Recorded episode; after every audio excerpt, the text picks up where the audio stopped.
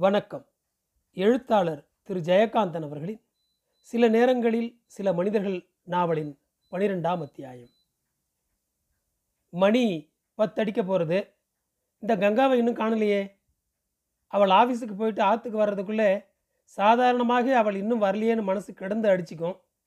இப்போது ஒவ்வொரு நிமிஷமும் சுரேர் சுரேர்னு எனக்கு வாய்த்த என்னமோ செய்கிறது ஒவ்வொரு நாளும் அவளை கேட்கணும் கேட்கணும்னு வார்த்தைகள் தொண்டைக்குழி வரைக்கும் வந்துடுறது. நான் என்னன்னு கேட்பேன். எப்படி கேட்பேன்? கேட்குறதுக்கு என்ன இருக்குது எல்லாம் என் மனசுக்கு தெரியறதே. என் தலையில் பெரிய இடியாக விழப்போகிறதுன்னு தெரியறதே. அவள் எந்த நேரத்துலையும் வருவா. எங்கே வேணாலும் போவா. அப்போல்லாம் நான் ஒரு வார்த்தை கேட்டிருக்கேனா? நானா என்னத்தையாவது கற்பனை பண்ணி பயந்துட்டு இருப்பேனே ஒழிய அவளை பற்றி யாராவது ஏதாவது சொன்னால் நான் நம்பியிருக்கேனா? கணேசன் வந்து எவ்வளோ சொல்லியிருக்கான்.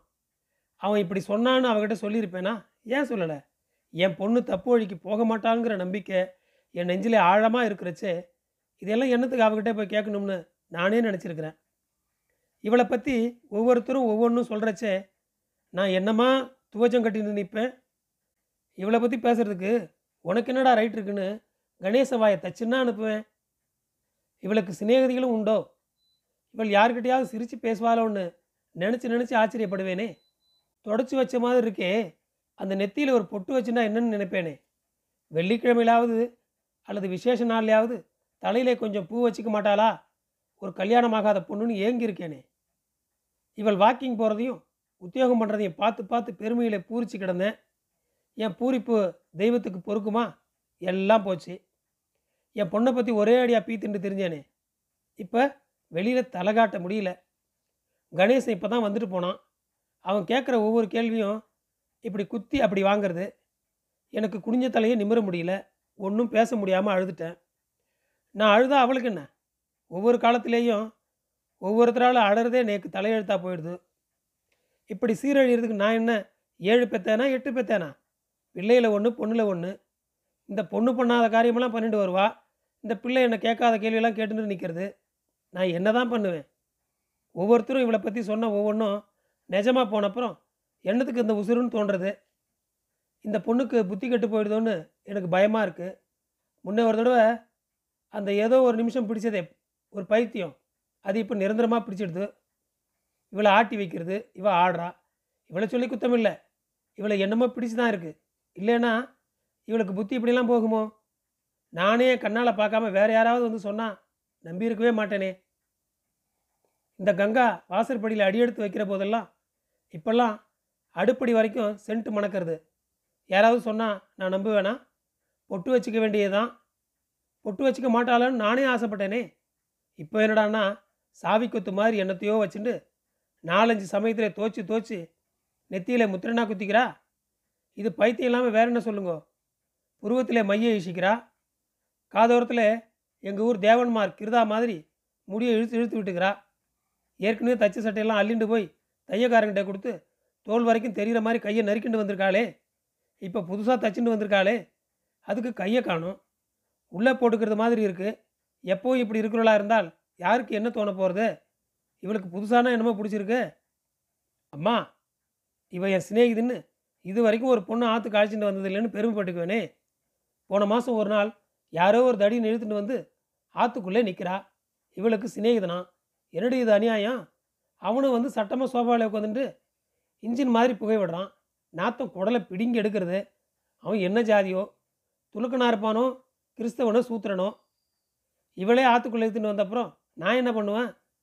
மரியாதைக்காக எழவேன்னு காப்பியை கொண்டு போய் அவன் எதிரில் வைக்கிறேன்.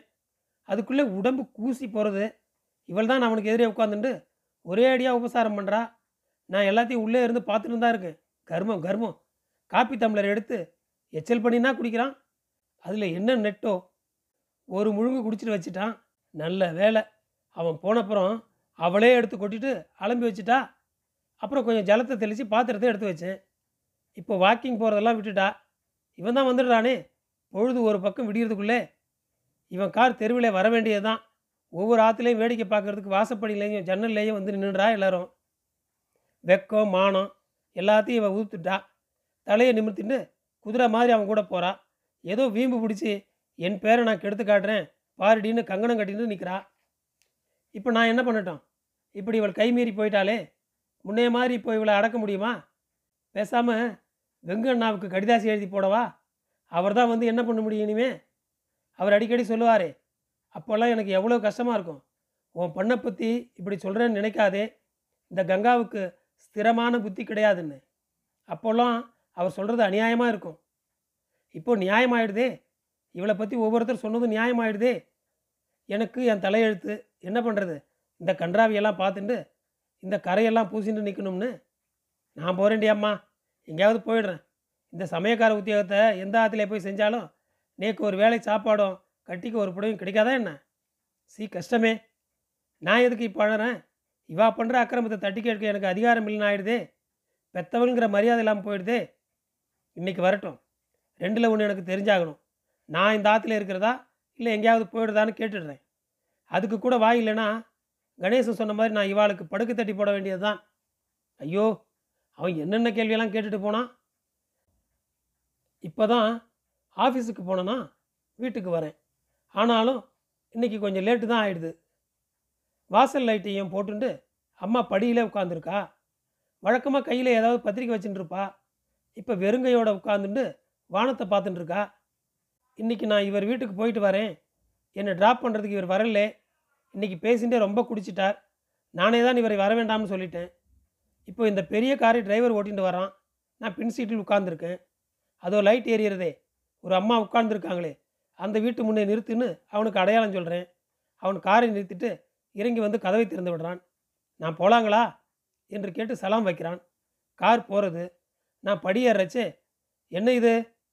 முகத்திலே முந்தானையை போட்டுண்டு எதுக்கு? அம்மா இப்படி திடீர்னு விம்மி விம்மி அழறாள். நான் என்ன பண்ணுறது இப்போது கவனிக்காத மாதிரி உள்ளே போயிடுறதா? என்ன இதெல்லாம் கண்டிக்கிறதா? எதுக்குமா அழறேன்னு சமாதானம் பண்ணுறதா எனக்கு ஒன்றும் புரியலையே. ஆனால் இந்த வயசுல அம்மா ஒரு குழந்தையை போல் அழறத பார்க்க பரிதாபமாக இருக்குது இவளை என்னென்னு கூப்பிட்டு நான் சமாதானம் பண்ணுறது அம்மானு கூப்பிட்டு பன்னெண்டு வருஷம் ஆச்சுன்னு இப்போ தான் எனக்கு ஞாபகம் வர்றது. நான் திரும்பி பார்க்குறேன். எதிர்த்தாத்து ஜன்னல்லே தலை தெரிகிறது எதிர்த்தாத்துலேருந்து யாரோ பார்க்குறா. ஏதாவது சொல்கிறதானா உள்ளே வந்து சொல்லுன்னு வாசல் லைட்டை பட்டுன்னு அணைச்சிட்டு உள்ளே வந்துடுறேன். அம்மா கதவை சாத்தி தாழ்பால் போட்டுண்டு என் பின்னாலே ஹாலுக்கு வர்றாள். எனக்கு அவளை திரும்பி பார்க்க ஏனோ பயமாக இருக்குது ட்ரெஸ் சேஞ்ச் பண்ணுறதுக்காக ரூமுக்குள்ளே போய் கதவை சாத்தி விடுறேன் இப்போ அம்மா சொல்கிறாள் எதிர்த்தாத்துலேருந்து யாரோ பார்க்குறது இப்போ மட்டும்தான் உன் கண்ணுக்கு தெரிகிறதோ ட்ரெஸ் சேஞ்ச் பண்ணிக்கிறச்சே என்னை நானே கண்ணாடியில் பார்த்துக்கிற போது எனக்கு சிரிப்பு வர்றது. வேஷம் கட்டிட்டு ஆடுறேன். வேணும்னே தான் ஆடுறேன். என்னால் இனிமேல் கெட்டு போகவே முடியாது. முடியாதவா? முடிஞ்ச மாதிரி நடிக்கவாவது வேணும். அப்படி நடிக்காதால தான் இத்தனை நாள் என்னை எல்லாரும் அசடுன்னு நினச்சிட்டுருந்தா இப்போ எல்லாரும் என்னை கண்டு பயப்படுறா. ஆனால் என்னை அப்போவும் யாரும் வசதியாக நினைக்கல இப்போவும் நினைக்கல. அப்போ கெட்டுப்போன அசடுன்னு நினச்சிட்டு இருந்தா இப்போவும் கூட கெட்டுப்போனவள் தான் நினைக்கிறா. ஆனால் அசடுன்னு நினைக்கல. எனக்கும் ஒருத்தன் இருக்காங்கிறது இப்போ எல்லாருக்கும் தெரிஞ்சிடுது. இப்போ ஆஃபீஸில் என்ன எவனும் இழிச்சுண்டு இழிச்சுண்டு பார்க்கறதில்ல ஆனால் என் முதுகுக்கு பின்னாலே எல்லாரும் இழிச்சு இழிச்சுண்டு பேசிக்கிறா. ஐ டோன்ட் கேர் ஏன்னா நான் மட்டும் தாலி எடுத்தல் மாதிரி ஒன்றும் பண்ணிக்காம நிற்கணுமோ இந்த தடியன்களை கண்டு இவனுங்க மிஸ்பிஹேவ் பண்ணுவாங்களே என்கிற பயத்திலே தான் அப்படியெல்லாம் இருந்தேன். இப்போ எனக்கு என்ன பயம்? யார் என்ன பேசினாலும் எனக்கு என்ன? இவர் என்னை வச்சுட்டு இருக்கிறதா பேசிக்குவா? அது ரொம்ப உத்தமம். அதுதான் நியாயம். ஆனால் அப்படி இல்லைங்கிறது என் மனசுக்கும் இவர் மனசுக்கும் தெரியும். இது மற்றவாளுக்கு தெரியப்படாது. அப்படியெல்லாம் அசிங்கமாக பழக முடியாத அளவுக்கு அவரும் வளர்ந்துட்டார். ஏதோ ஒரு நம்பிக்கையிலையும் நப்பாசியிலையும் தான் அன்னைக்கு என்னை இவர் பார்க்க வந்திருக்கார். நான் இவரை லவ் பண்ணலேங்கிறது இவருக்கு தெரிஞ்சப்போ இவர் ஏமாந்துட்டார்னு எனக்கு புரிஞ்சுது. தன்னை மனப்பூர்வமாக காதலிக்கிற ஒரு மனசுக்காக இவர் ரொம்ப ஏங்குறார். அப்படி ஒரு மனசு இவருக்கு இந்த ஜென்மத்திலே கிடைக்காது. பாவம். Poor soul. நான் இவரை ஒரு நம்பிக்கையான ஃப்ரெண்டாக எப்பவும் வச்சுக்கலாம். சில சமயத்தில் இவர் ஒரு குழந்தை. சில சமயத்தில் இவர் ஒரு தகப்பன். அது மாதிரியும் பழகுறார். இவரும் இவர் பொன் மஞ்சுவும் பேசின்னு இருக்கச்சே எனக்கு அது புரிஞ்சுது. என்னோடு எப்படி பேசின்னு இருக்காரோ அப்படி தான் அந்த பொண்ணோடையும் பேசுகிறார் இவர் பொண்டாட்டியோட பேசி பத்து வருஷத்துக்கு மேலே ஆறுதான். சண்டை போட்டுக்கிறதெல்லாம் பேச்சோடையே சேர்த்தியா என்ன? அது தினம் உண்டான் இவர் பொன் மஞ்சுவை எனக்கு ரொம்ப பிடிச்சிருக்கு. இப்போதெல்லாம் தினம் ஆஃபீஸ் விட்ட உடனே அவாத்துக்கு தான் போகிறேன் இவர் பாட்டிலையும் கிளாஸையும் கையில் தூக்கிண்டு மொட்டை மாடியில் வந்து உட்காந்துண்டு குடிக்க ஆரம்பிச்சிடுறார். மஞ்சுவும் நானும் பேசின்னு இருப்போம். இவர் இவர் அர்த்தத்தோடையோ அர்த்தமில்லாமலேயோ சிரிப்பார். என்னை பார்த்ததுலேருந்து இவர் கிளப்புக்கு போகிறதில்லையாம் அதில் எனக்கு என்னமோ ஒரு சந்தோஷம். இப்போ நான் பண்ணிக்கிறேனே. இந்த ஸ்டைலெல்லாம் மஞ்சு தான் எனக்கு கற்றுத்தராள் இந்த வாழ்க்கையிலையும் சந்தோஷமாக இருக்கிறது நான் இப்போ ஒரு வழி கண்டுபிடிச்சிட்டேன்னு தோன்றது எனக்கு. நான் வரச்சு அம்மா அழுதாளே என்ன காரணமாக இருக்கும்? என்ன காரணம்? கணேசன் வந்திருப்பான். அன்றைக்கி எங்கள் ஆஃபீஸ் வாசல்லே இவர் காரில் நான் ஏறச்சு அவன் பார்த்தான். நன்னா பாருடான்னு சொல்கிற மாதிரி நான் முன் சீட்டில் அவர் பக்கத்துலேயே சட்டமாக ஏறி உட்காந்துட்டேன் எனக்கு நன்னா தெரியுது இப்போலாம் தினம் இந்த கணேசன் என்னை சிஐடி மாதிரி வாட்ச் பண்ணுறான் ஆற்றுல போய் மன்னிக்கிட்ட தினம் நான் ஒரு காரில் ஒவ்வொருத்தனோட போகிறதா சொல்லின்னு இருப்பான் ஒரே ஸ்டைலில் பண்ணிக்கிறதா? வர்ணிச்சுட்டு இருப்பான் அவள் நான் கிராப்பும் வெட்டி கவுனும் போட்டுட்டு திரியறதா? எல்லார்கிட்டையும் சொல்லிட்டு இருப்பா சொல்லட்டுமே. இவா ஒன்று சொல்ல சொல்ல நானும் செஞ்சு காண்பிக்கிறேன். ட்ரெஸ் பண்ணிக்கிறதுல என்ன தப்பு? அது அவாவ இஷ்டம். அவாவளோட சௌகரியம். நான் அரை கதவை திறந்துட்டு வெளியே வரேன். இந்த அம்மா என்ன இப்படி பார்க்குறா என்ன? நானும் அவளையே பார்க்குறேன் உனக்கே நன்னா இருக்கான்னு தொண்டை அடைக்க கேட்குறா நான் ஒன்றும் பதில் சொல்லவில்லை. இப்போ யாரோ தெருவில் பார்க்குறான்னு சொன்னையே அவள் எப்போவும் நம்மளை பார்த்துட்டு இருக்கான்னு உனக்கு ஞாபகம் இருக்கா? பார்க்கட்டுமேங்கிறேன் நான். சாயங்காலம் கணேசன் வந்து என்னெல்லாம் கேட்டுட்டு போனான் தெரியுமா? பெத்தவங்கிற மரியாதை இருந்தா அப்படிலாம் கேட்பானா நீ தான் இப்படியெல்லாம் நடப்பியா? மறுபடியும் அழறாள். அவள் அழறதை எனக்கு பார்க்க முடியல. இந்த பக்கம் திரும்பிட்டு சொல்கிறேன் கணேசன் இன்றைக்கி தான் புதுசாக வந்து சொல்கிறானாக்கும் எப்பவும் தான் சொல்கிறான் இதுக்கு இப்போ அழுவானேன். அவன் எப்பவும் தான் சொல்கிறான் நான் எப்பாவது உன்னை வந்து கேட்டிருக்கேனா? உன் மேலே எனக்கு அவ்வளவு நம்பிக்கை இருந்தது. ஏதோ வயிற்றுச்சலில் இவாளெலாம் இப்படி பேசினாலும் நினச்சேன். ஆனால் இப்போ நீ பண்ணுற ஒவ்வொரு காரியமும் எனக்கு வயிற்றை எரியுறதேடி வயிற்றை எரியுறதே என்று வயத்திலே அடிச்சுக்கிறாள். உனக்கு புத்தி கெட்டு போச்சோடி?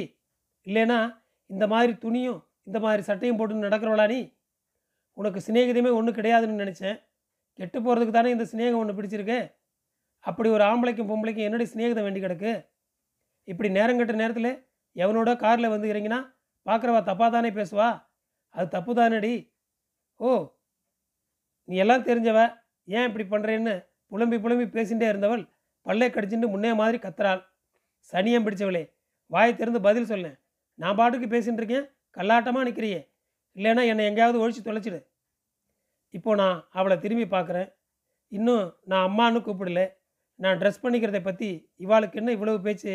நான் பொறுமையாக சொல்கிறேன் அந்த காரில் வர்றவன் எவனோ இல்லை. அவன்தான்.